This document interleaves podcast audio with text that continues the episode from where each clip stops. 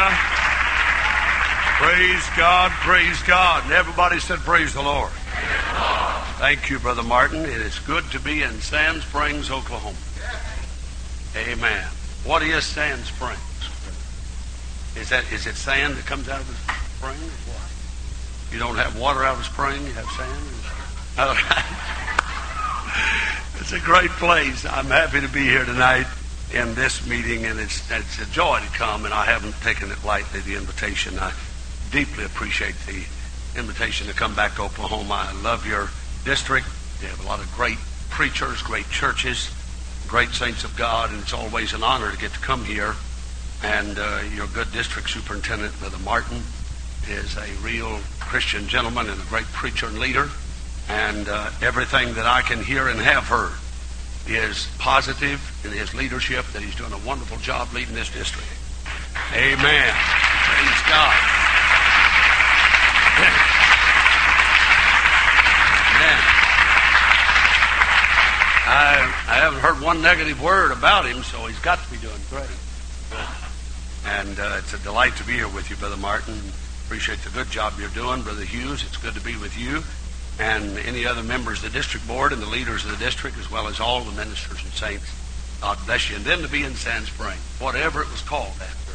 I'm going to tell you, for about 20 years, you've had a great pastor. Amen. Praise God. The Lord.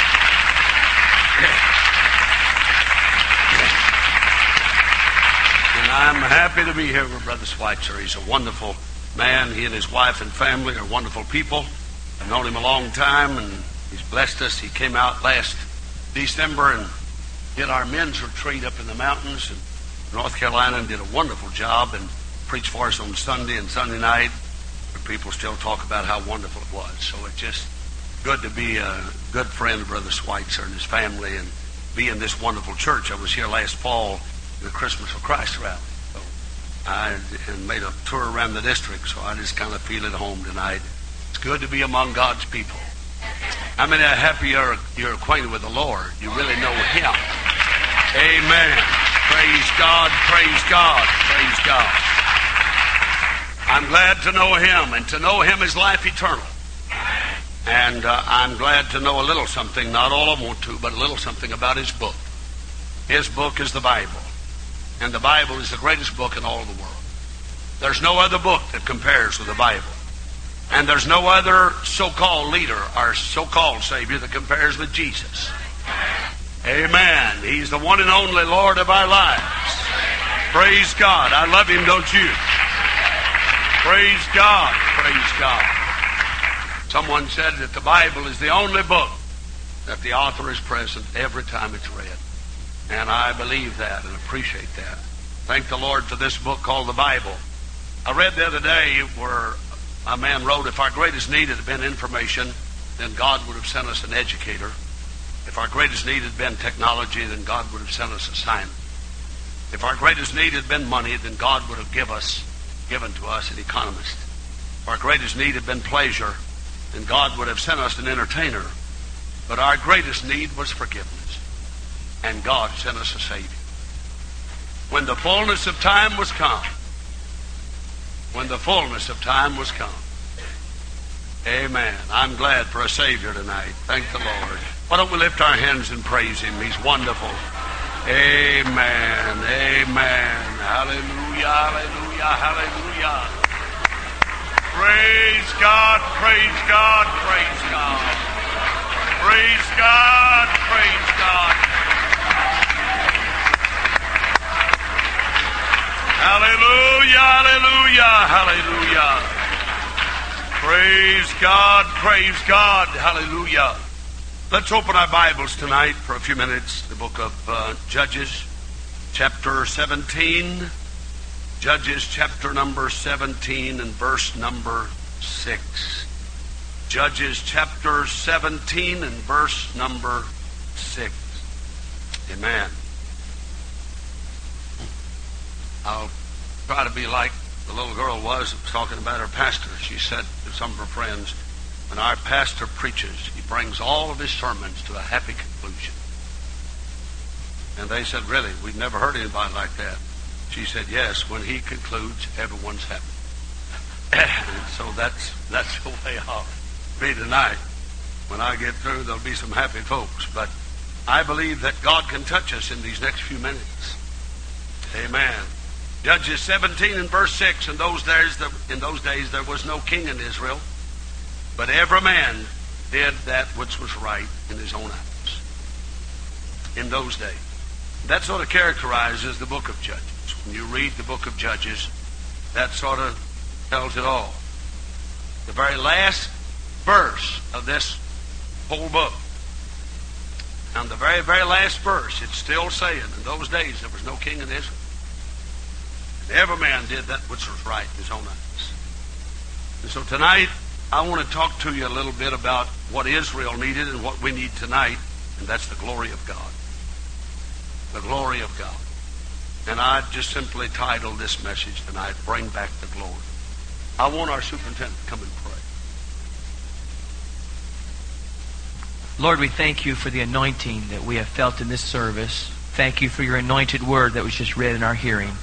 I ask you now, Lord, to anoint your messenger as he ministers.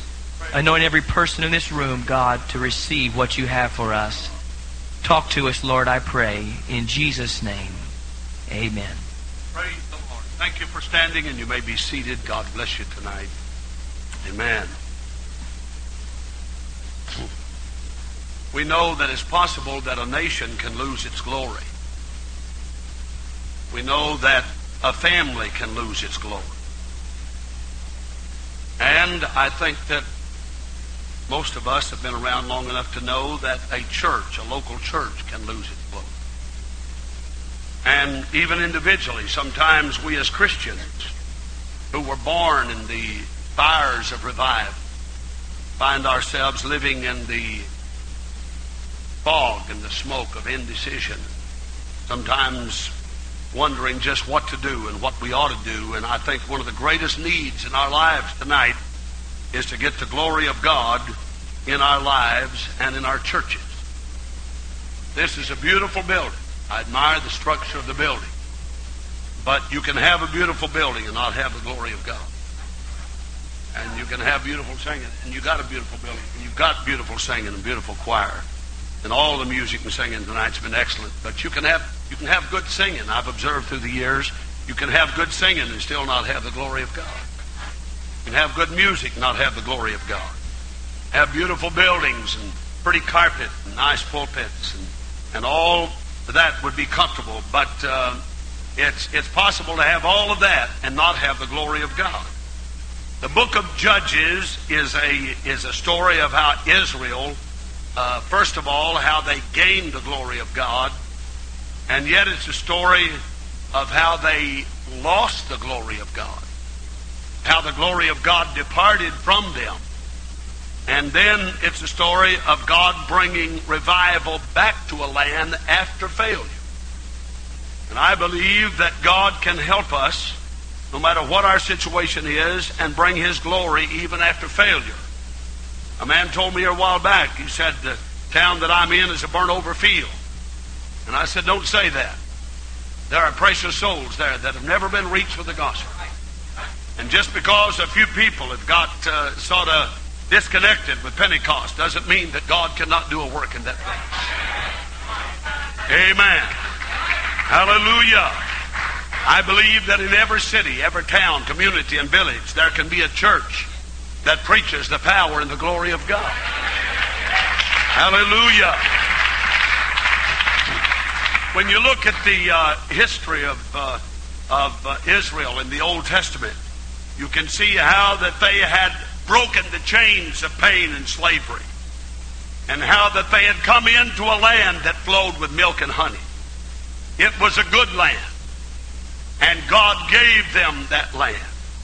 The Bible says back in chapter 1 and verse number 1 of the book of Judges, now after the death of Joshua, it came to pass that the children of Israel asked the Lord, saying, Who shall go up for us against the Canaanites first to fight against them?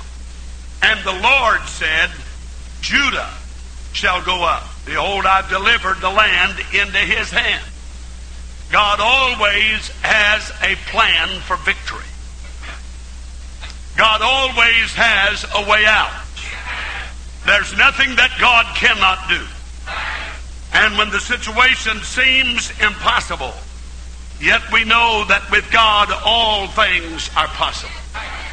When the question was asked, who shall go up for us against the Canaanites first to fight against them? The Lord said, Judah shall go. Judah means, among other things, it means praise. Judah was the praise tribe for Israel. Praise God. And if we're gonna we're gonna take the land, if we're gonna get the glory of God, and if we're gonna have revival, we're gonna have a move of God in our lives and our churches, then we've got to get praise back in its rightful place in our church. Hallelujah. And I know it's as it were, I'm preaching to the choir tonight, uh, this whole congregation, because there's been a spirit of praise and worship to God ever since this service started tonight. But I've never seen revival in a cold church. Amen. Praise God. I've never seen revival in a comfortable church. And I don't mean that the pews can't be comfortable, but in a church where the spirit of that church and the attitude of that church and the atmosphere of that church is blase and laid back and a don't care attitude. You'll never see revival in a comfortable church. Hallelujah. God has got to shake us out of the comfort zone if we're going to see a moving of His Spirit. I believe God wants to do that tonight. Praise God, praise God, praise God, praise God. God wants to bring every one of us out of the comfort zone into a dimension of, of, of, of prayer and of seeking after God. Amen. Judah is praised. Judah is the dominant tribe. And God said, I've given this land into your hand. And it's a glorious land. And it's a good land. And it was God's gift to them. The land was God's gift to them. Praise God. But Judah is going to lead the way. Praise the Lord. Now, praise is going to lead the way. Glory to God. I've been in churches where the preaching was great and it was solid and it was according to the Word of God. But there was no move of God there. And it's hard to get sinners into an altar to pray if there's no move of God in the church. Hallelujah. It's hard to reach backsliders if there's no move of God. And I value the truth and I appreciate the truth and I I esteem the truth, and thank God the truth has made us free. Amen. I said the truth has made us free. Yet you can have all the truth in the world, but if it's if if the church is cold and dead, and there's no move of God and it's lifeless, then sinners are not likely to pray, and backsliders are not likely to repent. And there's got to be a stirring of the church. There's got to be a move of God in the house. I don't know about you, but I want a move of God in my own life. I need a move of God in my life. Praise God, praise God. This going to church thing can become mechanical if we're not careful. But I pray that God can can can burst us out of the mechanics of normal Pentecostalism tonight into a dimension of faith and power that'll bring the glory of God back to the church. Hallelujah. Praise God, praise God. Amen. Now, there's some things that I'd like you to notice, if you will, tonight, that God gave them. Three things that I'd like to point out. First of all, God gave them Himself. They had a Lord. Secondly, God gave them Ten Commandments. They had a law. And thirdly, God gave them Canaan. They had a land. And so they had a Lord, they had a law, and they had a land. But if you follow the book of Judges, they denied the Lord, they defied the law, and they defiled the land. They did not do what God had intended for them to do, and so God sent judgment upon them. And I think there's a striking parallel from that day and to the day we're living in right now. right here in the United States of America. Amen. I know we need revival in, in the continent of Africa and South America and Europe and Australia and, and, and, and everywhere else. But I'm going to submit to you tonight we need an old fashioned revival, a Holy Ghost revival, right here in America. Praise God. Praise God. Praise God. The headlines of the uh, of the USA Today, uh, yesterday or today, one maybe it's today, uh, showed a picture of them pulling a man uh, out of the uh, uh, of the building, government building, and the governor's building, so, office, and so on in in Alabama because they wanted the Ten Commandments to be there. I never thought I'd see a day. Years ago, I w- I wouldn't have never thought I would have seen a day when there'd be such a resistance to the, the Ten Commandments and such a uh, such a dislike for it and a disuse of it. We've lived to see the day in America when uh, spiritual things have been put down. Wrong has been called right, right's been called wrong. Sin's been made to look appealing. Praise God. If we ever needed a moving of God in America, we need it in 2003. Hallelujah. Hallelujah. Praise God. No nation, no nation has ever had, I'm going to say, such a Christian beginning and birth as did this country. No nation has ever had such a, a, a Christian beginning, such a Christian birth as America. The American dream, I believe, was placed in the heart and the bosom of our founding fathers by God Himself. I believe that. I believe it was God that, that put it here because uh, God knew what He was going to do with America, and for years, America's been the springboard for world evangelization. More missionaries, more dollars, more everything has flowed out of America to the other places in the world. And I believe that's God's will because God wants this whole world evangelized. God's not just interested in American citizens. It's God's will that the whole world is reached. The Son of Man came to do what? To seek and to save that which was lost. Amen. Our vision must not be restricted to our own uh, to our own view. It's, we've got to lift up our eyes and look on the fields, for they are white and ready to be harvested. The harvest is ready and white, but the labors are few. That's always been the shortage, is labors. That's always been the problem. There's never been a shortage of a harvest. The shortage has always been in the labor. You can get more people at a picnic than you can the soul winning activity. Hallelujah. That's right. You can get more people to a, to a gospel sing than you can the gospel preaching. And, and I love singing and I love music, but nothing will take the place of the anointed word, the power of God. Hallelujah. Praise God. Praise God. Praise God. And so we're just like Israel many years ago. God gave them a Lord and a law and a land. And He gave us that right here. God gave us a Lord. He gave us a law. And He gave us a land. But we're doing as Israel did many years ago. And, the, and, and just like the glory of God departed from Israel, so is the glory of God in a measure and to some degree departing from America because the wicked shall be turned into hell, and every nation that forgets God. And America's on a downward plunge spiritually tonight because we're leaving God out of our lives. In a time of international terrorism and, and war on the horizon, if a people ever needed God, we need God tonight. But God's being pushed out. God's being pushed out.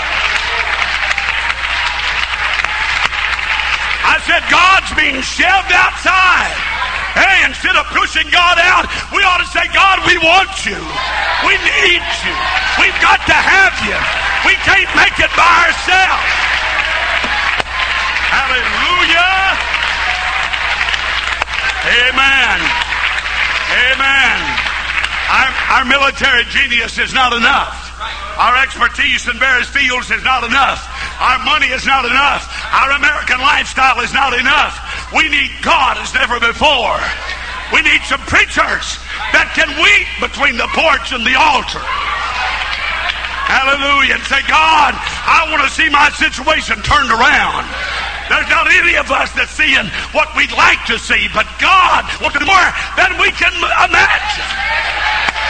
I'm convinced of that. Hallelujah. Hallelujah. God can do more than we can ask or think. But it's according to the power that worketh in us. Oh, hallelujah. Oh, hallelujah. We need a moral and spiritual awakening tonight and a return back to God. Hallelujah. Hallelujah. I am convinced tonight that sin cannot win. But I'm also convinced that faith cannot fail. I'm talking about real, genuine, bedrock faith in God. Like our brother's talking about here a while ago in Hebrews 11.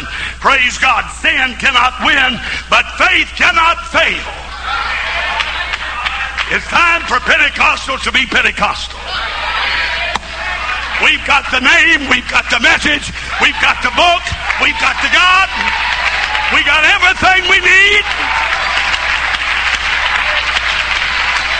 Hallelujah, hallelujah.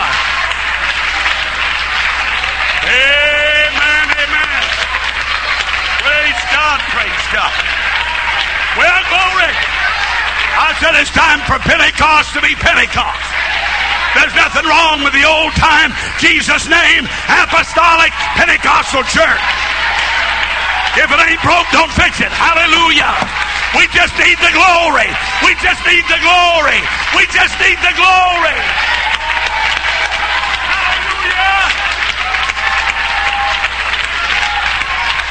Praise God. Praise God and said, We just need the glory. We, there's nothing wrong with us that a good move of God won't take care of. There's nothing wrong with any church represented here tonight that a good move of God won't take care of. Hallelujah.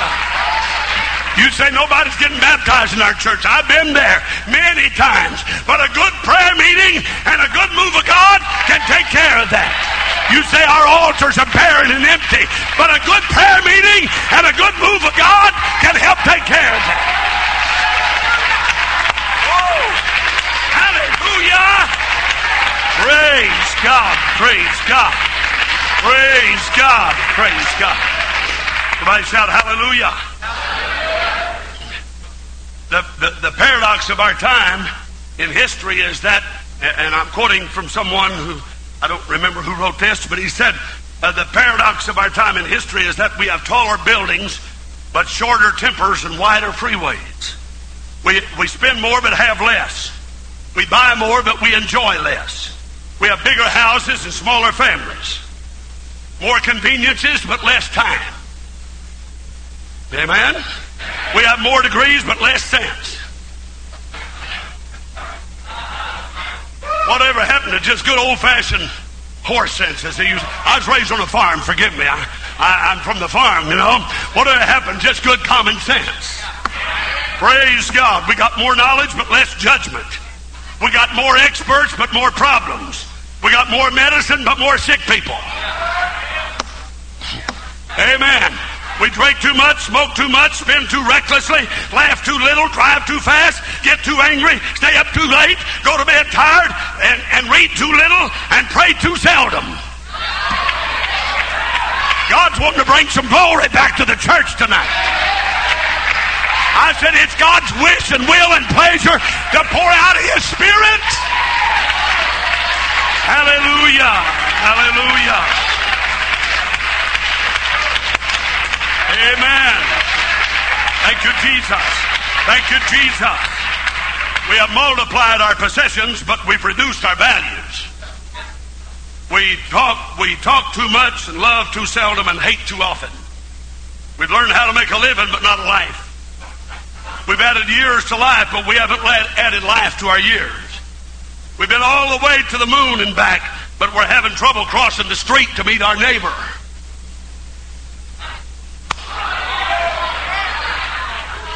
Hallelujah. One lady in a United Pentecostal church went to meet her neighbor here a while back and uh, been living there for years next door to each other. And she got stirred up. The pastor taught about teaching a home Bible study and she said, I think I'll try. She thought she'd try on the next door neighbor. She went to her and sit, knocked the door and she asked her in and she said, I want to talk to you about coming to church. And the lady shocked her. They've been living next door to each other for eight or nine years. She said, I've been wondering when you were going to ask me to come to your church. He said, I see you and your husband and children leave every Sunday and Sunday night and Wednesday night, and you look so nice and you're dressed up and you got your Bibles and you're going to church. But she said, I wondered if you'd ever invite me to go. Amen. She was so hungry for God that before the Bible study was completed, she was baptized and filled with the Holy Ghost. Praise God. How many people are there at our fingertips that are hungry for God. If the church can get the power of God, brother, all things are possible. Oh! Oh! Hallelujah! Hallelujah! Hallelujah! We've conquered outer space, but not inner space.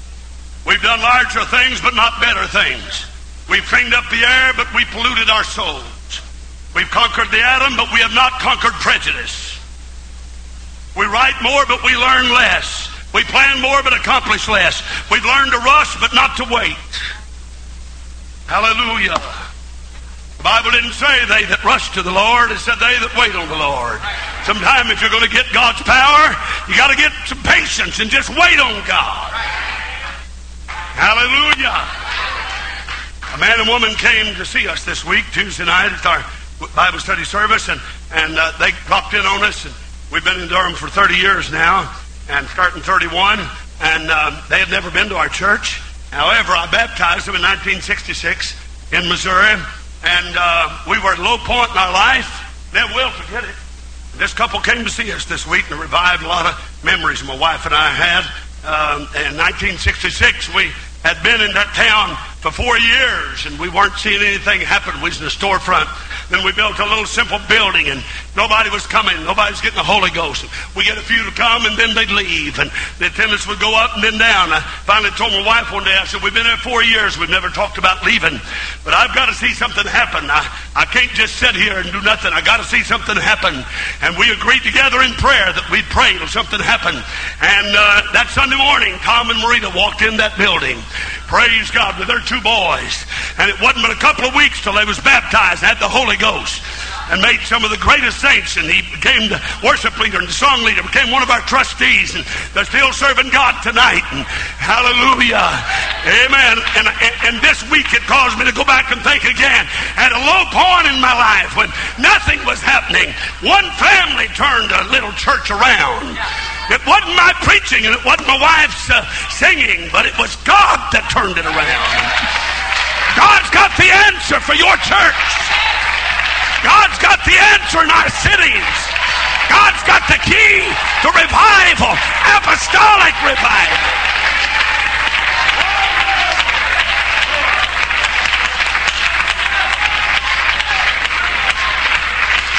Hallelujah. And I had them to come to the front Tuesday night and introduce them to our church. And I said, I want you to see uh, a couple that was so loyal and so faithful. I want you to see a lady that when her husband would go to work, they only had one car. She'd get on a bicycle and come eight or ten blocks with a little child sitting up on the front part and go into that little prayer room that really wasn't a prayer room. It was just a Sunday school classroom. And it was a, kind of a pitiful looking place. But she got in there and without any air conditioning on day after day, she prayed pray, Brother Godwin, two or three hours. We'd hear her pray, Oh God, send your power. Here's a brand new convert. She went out we had 20 in Sunday school and, and, and uh, hadn't had the Holy Ghost but a couple of months. Went out and won a family of, uh, 10 children, a man, his wife, and 10 children. Oh, our Sunday school attendance went up over 30% one Sunday. Praise God. All you got to do is win a few families of 12. Praise God. Hallelujah. And that man and his wife still in church today, too, still living for God. But she, she won them to the Lord. This was 1966. And then she got to work on another couple and won them to God and their two children. And then she had the nerve to go talk to a Presbyterian pastor and won him and his wife. And he resigned his church. And they got baptized and got the Holy Ghost. Praise God. New converts don't know. They don't know that you're not supposed to do some things. They don't know that there's certain people that don't want Pentecost. They haven't learned that there's some people you just don't witness to. And she witnessed to this pastor, and he said, I've been wondering about the Holy Ghost. And he got baptized, and his wife did, and they got the Holy Ghost.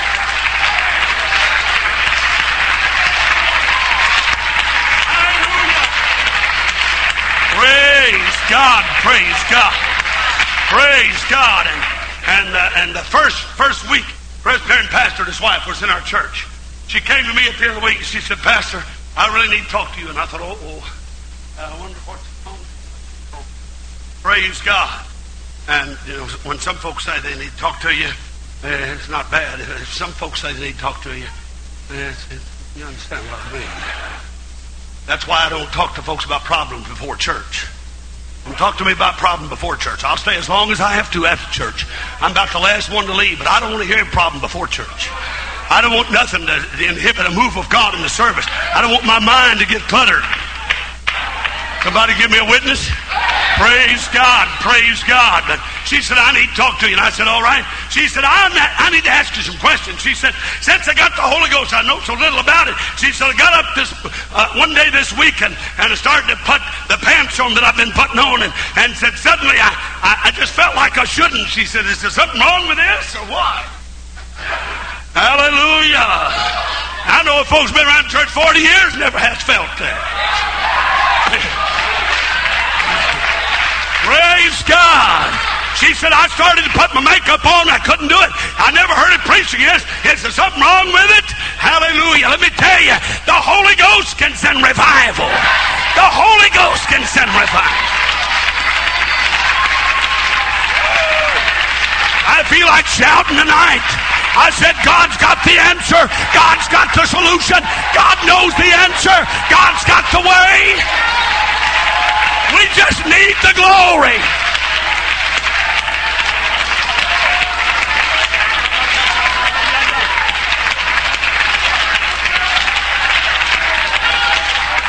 Praise God. Praise God. Praise God. I said, God's got the answer for our church, our situation, our problems. He knows the answer. He can take care of things.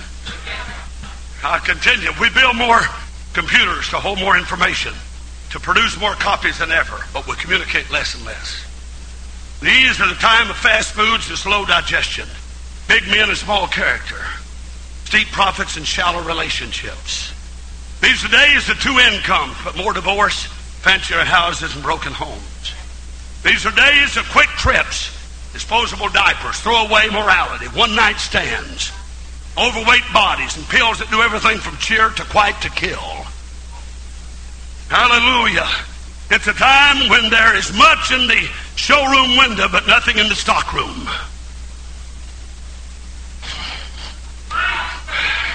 Hallelujah. Hallelujah. I said we got a lot in the showroom, but we don't have much in the stockroom when it comes to a good Holy Ghost Pentecostal service, we ought not just have it in the showroom. We ought to have something back here in the stock room. Hallelujah. Hallelujah. Hallelujah. Pentecost is not a bargain basement religion. One lady told me a while back, said, Well, I'd invited church. She said, Well, I guess I'll actually come down and come to your church. I'll condescend and come to your church. I said, Ma'am, now before you come, let me tell you, you don't come down to Pentecost, you come up.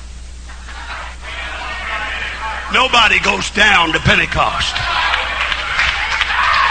This started in the, this started in an upper room. It didn't start in the basement. I said this didn't start in the basement, started in the upper room. This is not a bargain basement religion. Hallelujah. You want Pentecost? Get on the elevator and push it to the top floor. And when you get off, you'll be talking in tongues and praising God. Hallelujah. Hallelujah. Hallelujah. Praise God. Praise God. Somebody shout hallelujah. Now, they say that families and family fortunes, uh, there are three stages. The first stage is the first generation generates. The second generation speculates. And the third generation dissipates or degenerates. And then a family fortune is gone. Now, the same thing can happen in a nation or in a church. Hallelujah.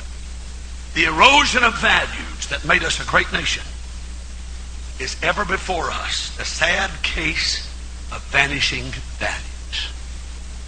The sad case of vanishing values. The first generation generates. And the first generation in this nation was days of glorious conquest. And even for Israel. Let's look at Israel for a moment. It was days of glorious conquest. It was victory after victory. The armies of Israel, uh, under Joshua, they marched and they won victory after victory. It's amazing. When they did what God wanted them to do, walls fell down, kings were subdued, and land was taken. And it was victory after victory. Hallelujah.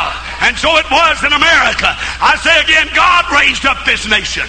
And we must not let the devil come in and take it over. It's up to the church to stand up tall and strong and say, devil, you can't have my home. You can't have my church. You're not going to have this nation.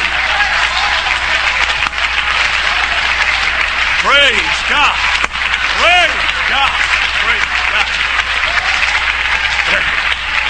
Do you remember that Virginian, Patrick Henry, in the Virginia Assembly that gave a speech that sparked the uh, revolution?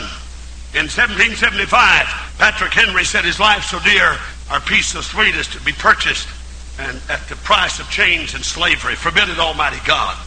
He said, I know not what course others may take, but as for me, he said, give me liberty or give me death. That was the first generation. Give me liberty or give me death. Second generation said, give me liberty. Third generation says, give me. And it goes downhill from there, don't it? We came from the chains and tyranny to be a freeborn people. The first president of the United States, the father of our country, George Washington. The, uh, history says that he took his oath of office by putting his hand on the Holy Bible, and after that, history says George Washington, in front of everybody, kissed the Bible. What would the ACLU think? They'd be trying to sue him. They'd be bringing him into court.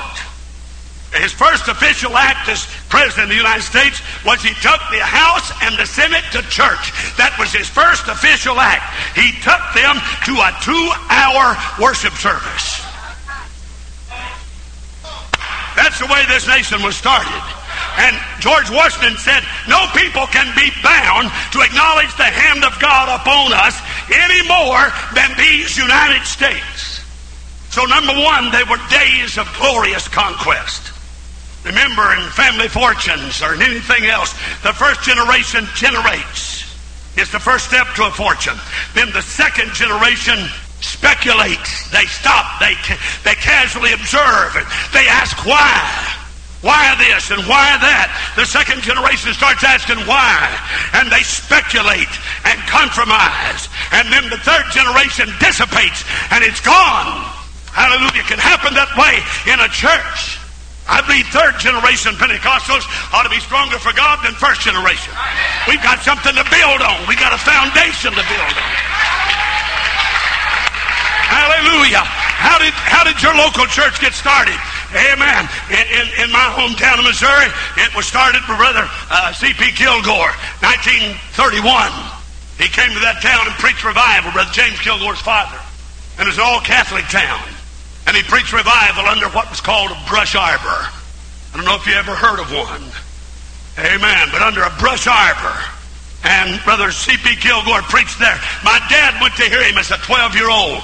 He never came to God till years later, but the seed was planted in his heart as a 12 year old that he never was able to get away from. Praise God. Hallelujah. Hallelujah. And Brother C.P. Kilgore came there and he preached in 1931 and uh, uh, got to praying. His wife was praying, and, and God got to moving, and things got stirred up, and it was a Catholic town, and I'm not meaning to offend anybody tonight. I very seldom mention the denomination or whatever, but uh, it was a Catholic town. Brother C.P. Kilgore got up one night and he announced, he said, Tomorrow night I'm going to take my text from Revelation 17. I'm going to talk about the mother of harlots, abomination of all the earth. I'm going to talk about the Roman Catholic Church. And so the next morning, Brother Kilgore's around there praying. Little boy came with a little note to him, and, and he read the note, and it said, Preacher, if you preach that sermon tonight, we're going to, three of us are going to be in, in a truck out in the dark and we are going to shoot you. They didn't sign. Brother Kilgore said, Son, would you take him a note back for me? He said, Sir, I just delivered the note. That's all. He said, Well, deliver one back. And he turned over on the other side and he said, Service starts at 730.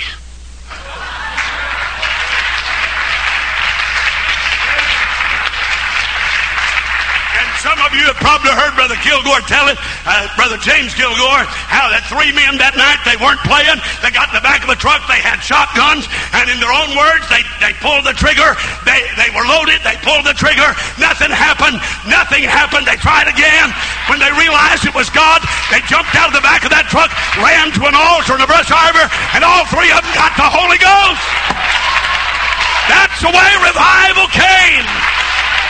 What about it? Third generation, fourth generation. We need that same power and that anointing and that glory.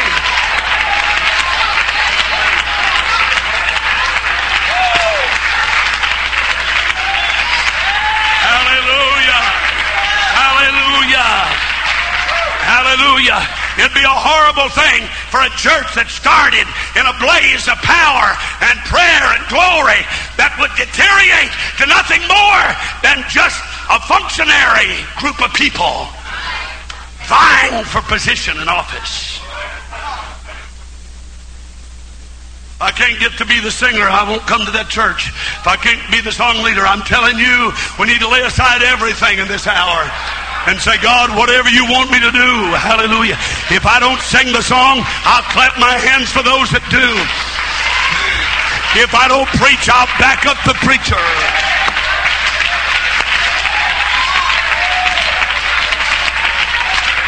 Hallelujah. Hallelujah. So happens I'm the one in the pulpit tonight, but, but if somebody else is in the pulpit, I enjoy good preaching. I back them up when they're preaching. I don't go to sleep while they're preaching. Glory to God. Last week we had our North Carolina District Men's Retreat in our town in Durham, downtown at Civic Center, and we had uh, Brother Paul Mooney and Brother Larry Booker there preaching. And uh, Man, I'm telling you, I didn't miss a session. Uh, uh, uh, Thursday night, it was uh, uh, about two and a half hours. Friday, all day, it was five hours. I didn't miss a minute of it. Friday night, another two and a half, three hours. Saturday morning, both those men preaching again from uh, 10 to 9.30 to 1 o'clock. Hallelujah. You know what? I love good preaching. Hallelujah, hallelujah. And the devil can't stop a church that's built on the solidity of God's Word. Let God be true and every man a liar. Hallelujah. We need more than riddles and rhymes in this hour. We need the anointed word of God to be preached.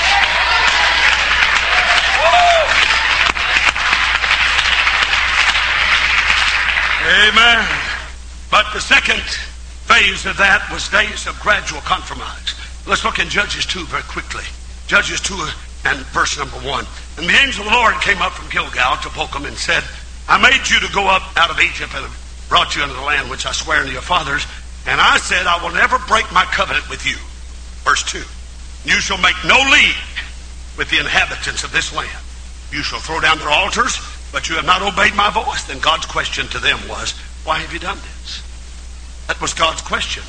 Then if you look down in verse number 7, the Bible said, All the people served the Lord all the days of Joshua, all the days of the elders that outlived Joshua. who had seen all the great works of the Lord that he did for Israel. Now get the picture.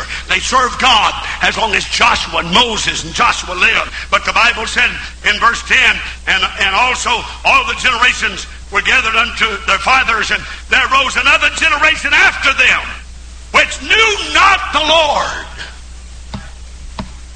Another generation came on the scene that didn't know God.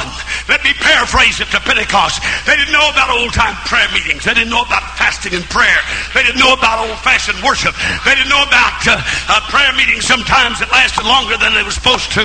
They didn't know about a move of God and they were willing to substitute something else. And there is no adequate substitute. What I'm saying tonight is the number one need of this church, amen, is the glory of God. The number one need of the church that I pastor tonight is the glory of God. Oh, I want the power. Does anybody want it? I want the anointing. I want the power. I want the glory. I want the demonstration of the Holy Ghost. I'm not talking about wildfire. I'm talking about Holy Ghost power. Hallelujah. Hallelujah. I'm not talking about wildfire. I'm not talking about latter rain. We don't need that. We've got the real latter rain. I'm not talking about filling gold teeth and and, uh, and handling rattles. They didn't know the power of God. They didn't know what God had done. We've got a generation of Americans today. It's not the generation that suffered, fought, and bled, and died for this country. But my text said there's no king in Israel. And every man did that which was right in his own eyes, and that's what's happening today. This generation is speculating. This generation has no fixed standards of right and wrong. This generation does not understand the moral foundation that made this country great. Amen. They were right in their own eyes, but Proverbs 14, 12 said there's a way that seemeth right to a man, but the end thereof are the ways of death. Even in our educational system, and I don't mean to be ugly about it, but in our educational system in America, they, uh, we've left God out of the picture. We're taking the Ten Commandments out of the courthouses, and we've taken prayer out of the schools. And when I was a boy in public school, wasn't Christian schools, public school, that every day we started with prayer. Every day they read the Bible. Don't tell me we're better off now than we were then. We had more honor of God for God and respect and more of the fear of the Lord in those days than we have today.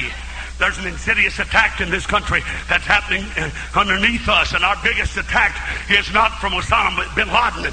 Our biggest trouble is not uh, Arafat, our biggest trouble is not somewhere else. Our biggest problem that's going to destroy America is right here inside of us. It's those that are working feverishly to try to tear down every principle that made this country and this church what it is. Hallelujah. But I think it's time for God's people to stand up and be counted. Praise God, praise God. We're not going to capitulate. We're not going to compromise. We're going to stand up, stand up for Jesus. Amen, amen. Praise God. Praise God. and I may be seated in our educational system. We have a high school principal and several teachers in our church, and I've talked to them. They have what they call values clarification. And uh, they, they're trying to uh, very subtle change the feeling of students. One teacher was heard to say, now, Billy, what would you do if you knew Joe was cheating? Make better grades and try to get into college. If you knew he was cheating, what would you do? He said, think it through. The teacher said, now, one thing you need to remember, Billy, is that there are no absolutes. There's no such thing as a right answer or a wrong. You figure it out. And whatever you decide, that's what's right for you. That's what Judges 17 6 said. In those days, there was no king in Israel, and every man did that which was right in his own eyes. Amen. Praise God.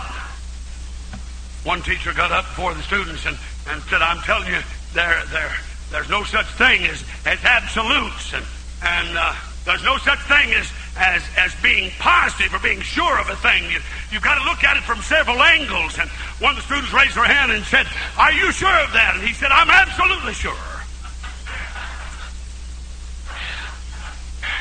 They can be absolute when they want to be, but they don't want it to be absolute in a Christian manner, in right principles. Can you say amen? Hallelujah. In 1960, there was a Gallup poll, that, and 65% of Americans believe the Bible was literally the Word of God. In 1960. In 1992, I read recently where by 1992, the same Gallup poll, 32% of America believed the Bible was literally the. In 32 years, had gone from 65% to 32%. The Gallup poll that believed the Bible was the Word of God. George Barna, many of you have heard of him and seen his, perhaps read his books. In a poll taken just in the last year or so, he said 67% of Americans say there's no such thing as absolute truth. In a poll taken. And uh, uh, this, these people said, what's truth for you may not be truth for me, and vice versa. Amen. And then Barna took a poll among evangelical Christians, quote unquote. Evangelical Christians. People that go to church at least once a week. And his poll said that of evangelical Christians, 52% of them said there are no absolute truths. 52% of people that go to church at least once a week don't believe there's an absolute. We're being brainwashed. Some people say when you go to Pentecostal church, you get brainwashed. Well, I'm going to tell you, if my brains needs washing, I'd rather have, have it done at church than have it done somewhere else, bless God. People that don't believe the Bible. Hallelujah. I want to be brainwashed for Jesus. You can say what you want to. Hallelujah. Paul said, We are fools for Christ's sake. Amen. Hallelujah.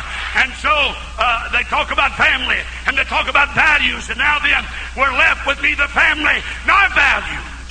What, what we do have is rampant illegitimacy and sexual diseases widespread divorce and a generation of unloved, undisciplined, and uncared for kids. Hallelujah. One case of AIDS, one case. USA Today says one case of AIDS cost our government from 140 to 170 thousand dollars for every single case of AIDS. We're spending three times as much on AIDS as we are on the on the research of cancer. We've lost our values, folks. We've lost our way, but in the midst of that, there's a Jesus named church that still baptizes in Jesus' name, that still believes in the Holy Ghost speaking with tongues, that still believe Jesus Christ is the mighty God manifest in flesh. Rising up in the midst of this obscure generation when we've lost our way, it's a Jesus name church. Praise God that sings, I have found the way. Hallelujah. For Jesus is the way, He is the truth, and He is the light. Well, somebody shout hallelujah. Somebody shout hallelujah. Glory. And even the modern pulpit, you cannot tell what they're saying, what they mean. I heard one man that was speaking. He was a public speaker. And he said this. He said, I know you believe that you understand what you think I said, but I'm not sure you realize that what you heard is not what I meant. I figured that one out. Amen. That's, a, that's, that's just about the way it is, you know. Politicians, 135 people running for governor of California. Hallelujah. And one old boy, they he shouldn't have done that because his name was on there, and they started doing a background check on all of them. And the paper today said that they found out that he was wanted for first degree murder in Atlanta, Georgia, seven years ago. So now we've only got one, 134. He ought to kept his name off of that list. He made the mistake of signing up for governor. If everybody else is going to do it, I will too. Bless God. He'd been better off staying where he was. Because now then he's in jail. Praise God. And that may be where some of the rest of them got their name on there. Ought to be. I don't know. But we're living in, in a day when if it feels good, do it. And whatever feels good, do it. And, and believe what you want to. And there's no absolute truths. And, and nothing really matters anymore. Those days there was no king in Israel. And every man did what was right in his own eyes. A politician was asked a question one time about a very serious matter and, and wishing not to offend his friends, he said, 50% of my friends uh, uh, for that bill, and 50% of the, my friends are against that bill. And he said, I want to go on record today as stating that I'm going to stand by my friends. And it's all right maybe for politicians to say that, but it's a sad thing when the pulpit. Hallelujah. I don't think we ought to be mean and ugly and bad spirited, but we ought to preach the word. Repentance ought to be preached. Baptism in Jesus' name ought to be preached. The Holy Ghost ought to be preached. One God ought to be preached. Holiness ought to be preached. The power of God ought to be preached. Hallelujah. Yeah, glory. Hallelujah. Hallelujah. Somebody shout hallelujah. Somebody shout bring back the glory. Bring back the glory. That's what we need tonight. Hallelujah. Hey, you can have revival in this kind of spirit. You can have revival in this kind of atmosphere. Amen. But I've been to churches. I'm fixing clothes shortly, but I, I've been to churches where everything's dead. You ever been there? I've two weeks revival. Place time. Never got one amen. Not one. Not even from the pastor. Two weeks. Most miserable time I ever spent in my life. Besides that, I went to get a haircut. I was full-time pastor. Went to get a haircut in this town, and I told him to give me a just a light haircut, and he cut all my hair off. I couldn't even part it for three weeks. I was so mad when I left there. I come in church after getting a haircut, and hell, everybody said, "What in the world happened to you?" And, and, and he cut me four places. You know when they used to kind of cut around the outline of the ear. And he cut me four places, and and, uh, and then finally, knowing that all my hair was gone, I was bleeding like a stuck hog. He said, "You got to remember, sir, this is my first week out of barber school." I've repented, so help me God, I've repented. I shouldn't have said it, but I said, Are you sure you went to barber school or butcher school? Praise God. But I preached two weeks and not one amen. Not one amen. But I'm going to tell you, there's not many people in the altar where nobody says, I love you, Jesus, and there's no hallelujahs, and nobody's lifting their hands, and I still believe in old fashioned Pentecost. We ought to clap our hands. We ought to lift our hands. We ought to sing and shout. We ought to testify. We ought to praise God. Hallelujah. Hallelujah. Hey, let's get the glory back. Let's get the glory back. Let's all stand to our feet, please. Let's all stand and clap our hands and praise God's name.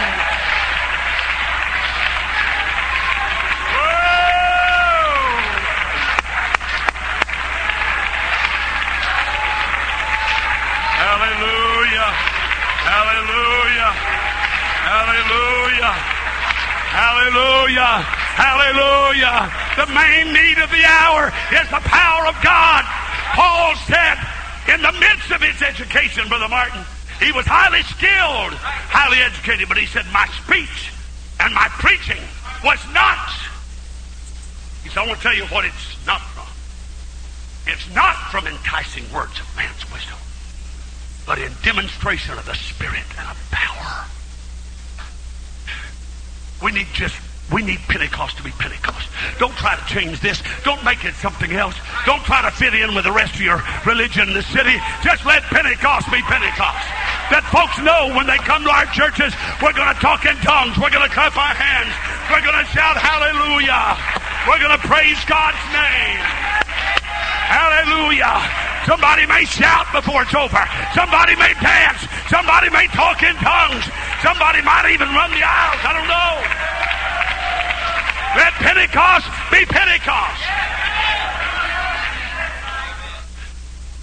Oh. Oh.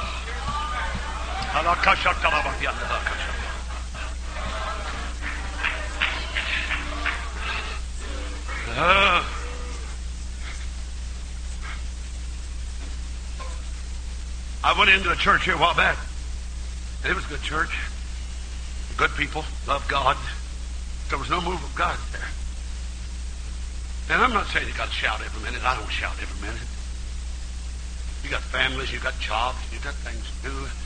But when we go to church, it seems to me that the church ought to be a place where you can worship God and feel His presence and receive strength and power to face every situation that confronts you.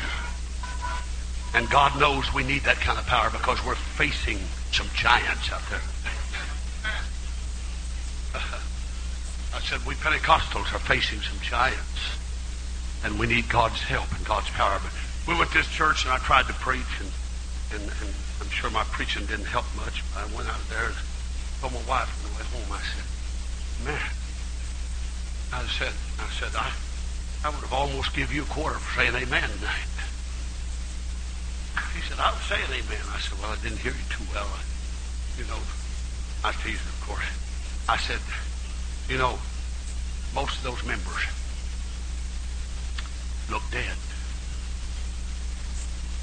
They look like a talent scout for a cemetery. And she said, I'm glad you didn't say that during service. I said, no, I'm glad I didn't too, but I said, I'm telling you, they look like a talent scout for a cemetery. You'll never see revival in a dead church. And we need a move of God that's genuine and from the heart and based on the Word of God. Backed up by prayer and faith and genuine heartfelt worship and praise to God. Why don't we praise God just for a moment? In the name of Jesus.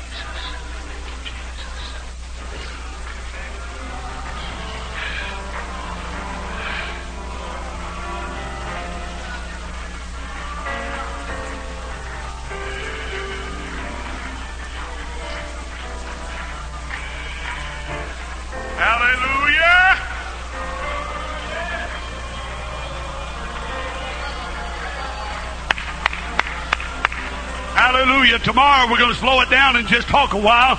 But tonight we ought to just praise God and worship God. Let the Holy Ghost move on us and let His power move in us. God, I want to move with your spirit. I want, I want revival in my church. Hallelujah. One little lady in Missouri, in that church where I was pastoring and trying to pastor, one little lady created a revival. And in two and a half years, we went from 20 in church to 250 in two and a half years. You say, he must have been doing some mighty good preaching. No, sir. Preaching wasn't no better. It was one little lady every day was in that little room praying. Oh, God.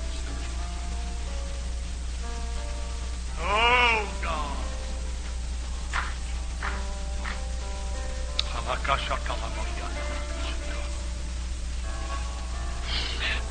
My wife and I drove by a church years ago, about 20 years ago almost, in Burlington, North Carolina, 30 miles from where I pastor in Durham. And I said, there needs to be a church in this town.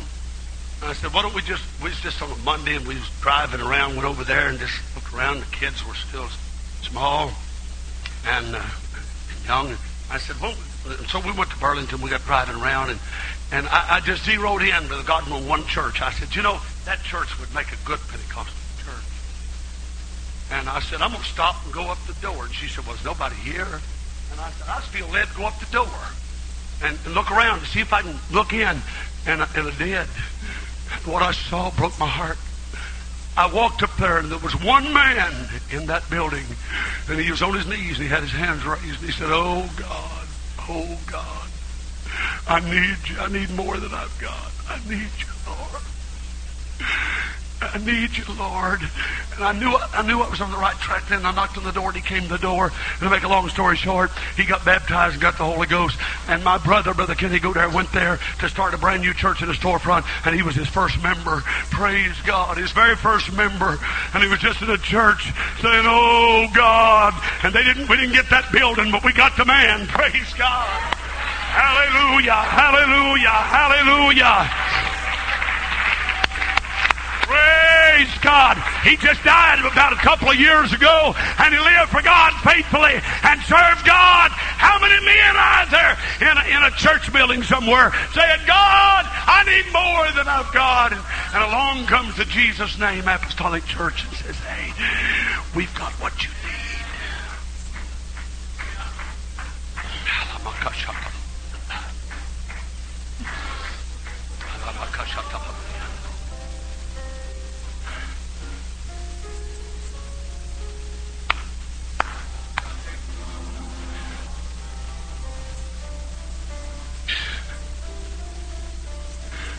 Bring back to glory. Bring back to glory. The first generation generates. The second generation speculates. The third generation dissipates and deteriorates, and then it's over. You say, Brother Godair, is, is there any hope? Yes, there is hope. Praise God in the midst of a, of a bad situation in this nation. Uh, there is hope in the midst of many churches that are cold and, and carnal. There is hope. Praise God. I said there's hope chapter 2 and verse 10 of Judges, I read where it said, uh, There rose another generation, knew not God. And then it says that uh, the Lord turned against them. But down in verse 16, God said, Nevertheless, nevertheless, God said, if there's anybody in this place that's left that'll call upon my name, I'll come to where you are. Hallelujah. Hallelujah. There's a generation that knew not God, but God is still inserting tonight a nevertheless, if anybody will call on my name. If my people, which are called by my name, shall humble themselves and pray and seek my face and turn from the wicked ways, then will I hear from heaven. I will forgive their sin and I will heal their land. I'm glad tonight in Judges there's still a nevertheless. I want to help you, God. Nevertheless, I'll close with this. I read the story of two preacher's boys in Missouri, true story. I know when you say it's a true story, some people wonder what you been saying all night? Was that not true? One little girl went home to church and Daddy told something that night, and she said, Daddy, was that a true story you told tonight, or were you just preaching? True story. Two boys, preacher's boys in Missouri. They had a dog come up to their house. It was a pretty dog. It was a black dog that had a few white streaks on the tail. They took that dog to their preacher daddy. Their daddy was a preacher. And said, Daddy, can we keep him? We like him. But there's some new people in the neighborhood, and we think this dog belongs to them. And their preacher daddy told them, said, I'll tell you what, go get some shoe polish. And they, they got some shoe polish and painted the tail solid black, where it had a lot of white streaks. And the preacher daddy said, nobody will ever know. And so, next day, this new family came, and man, his kids were coming through the community and saying, we've got a dog. And and this looks like our dog. And this, no, it's not your dog. What does your dog look like? Well, it's black and had white streaks on his tail. He said, no, this dog doesn't have any white streaks on his tail. It's solid black. And, and the little boy spoke up and said, Daddy, I know that's my dog. I know that. You know, you can't fool kids. They know what's a dog. There's a look and there's a feel. And they said, that, that's our dog. And, and, uh, and, and, and the preacher daddy spoke up and said, how could that be your dog? You said your dog had white streaks on his tail, and this dog has an all black tail. So the man and his boys walked away and said, Well, maybe you're right. Maybe that's not our dog. And boys walked away, and their daddy and the two boys that were left standing there with the dog was named Frank and Jesse James. A true story of the fellas that started the James gang. It's the story of a preacher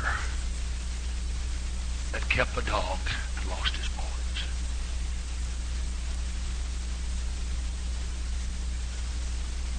I wonder if there's something tonight we need God to do for us and help us.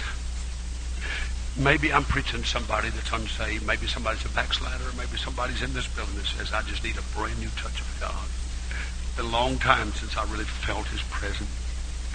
Let me tell you, I can read the whole book of Judges and I can tell you about judgment and I can tell you what God did, but I can still tell you there is a nevertheless in Judges. God had rather forgive you than judge you. I said, God had rather forgive you than to judge you. And I'd like first of all pray right now if you'd lift your hands. And if anybody in this building needs to pray, would you step up front here and kneel or stand at this altar? If anybody in this building would like to pray, why don't you step up front here? Amen. Amen. Hallelujah. Hallelujah. Hallelujah. Hallelujah. Hallelujah. Hallelujah. If anybody needs to pray, if anybody needs to repent, or maybe you're a good Christian, you just like to have a move of God in your life. I can tell you're wonderful people and you're a great congregation, but maybe there's somebody here that'll just say, Preacher, I need a move of God in my life. I want God's power. I want to do more than just go to church. I want the anointing that breaks the yoke. I want God's glory back in my life. Can you remember a time when you used to pray more and seek God and live in the Spirit? And tonight, you're not backslid and you're not a hypocrite, but you're saying, Preacher, I need something. I just need something from God. Maybe there's a preacher here that's saying, I need a move of God in my church and I don't know what to do. And, and I'm going to come and put it in God's hands tonight and, and just turn it over to Jesus. And Oh, let's talk to the Lord. Come on, let's pray. All over this building, let's turn this auditorium into a prayer room. Let's turn this auditorium into a prayer room. There's a pastor, a pastor's wife here. There's nothing wrong with being a little discouraged. You don't have to feel bad if you get discouraged. I'm not talking about going back in sin, foul, corrupted sin, but there's nothing wrong with getting a little discouraged at times. Hallelujah. But God has a word, and God has a strength and a power. Would you like to come and pray with us? This altar's open, sir. It's open, ma'am. It's open to anybody. Hallelujah. Just say, I want the glory. I want the glory. I want God's glory. I want God's power. I want God's anointing. I don't want to go to church week after week and never feel God. I've got to have a move of God in my soul.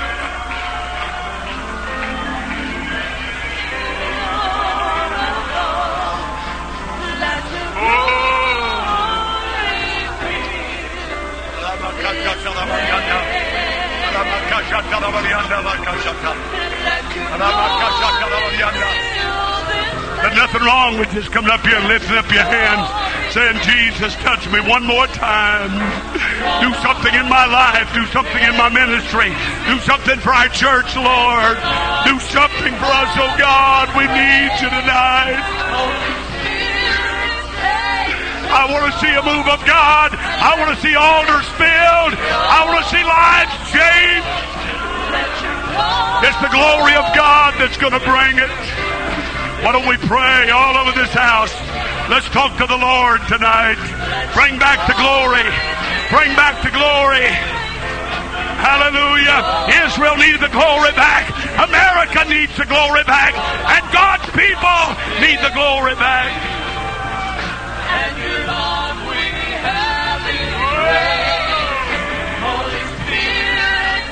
Why don't everybody, if you can, just kind of step out in the aisles and step up this way?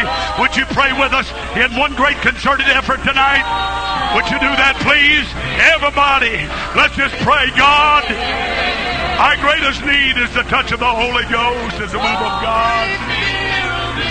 God, you've got the answer. You've got the solution. You know what to do and how to do it.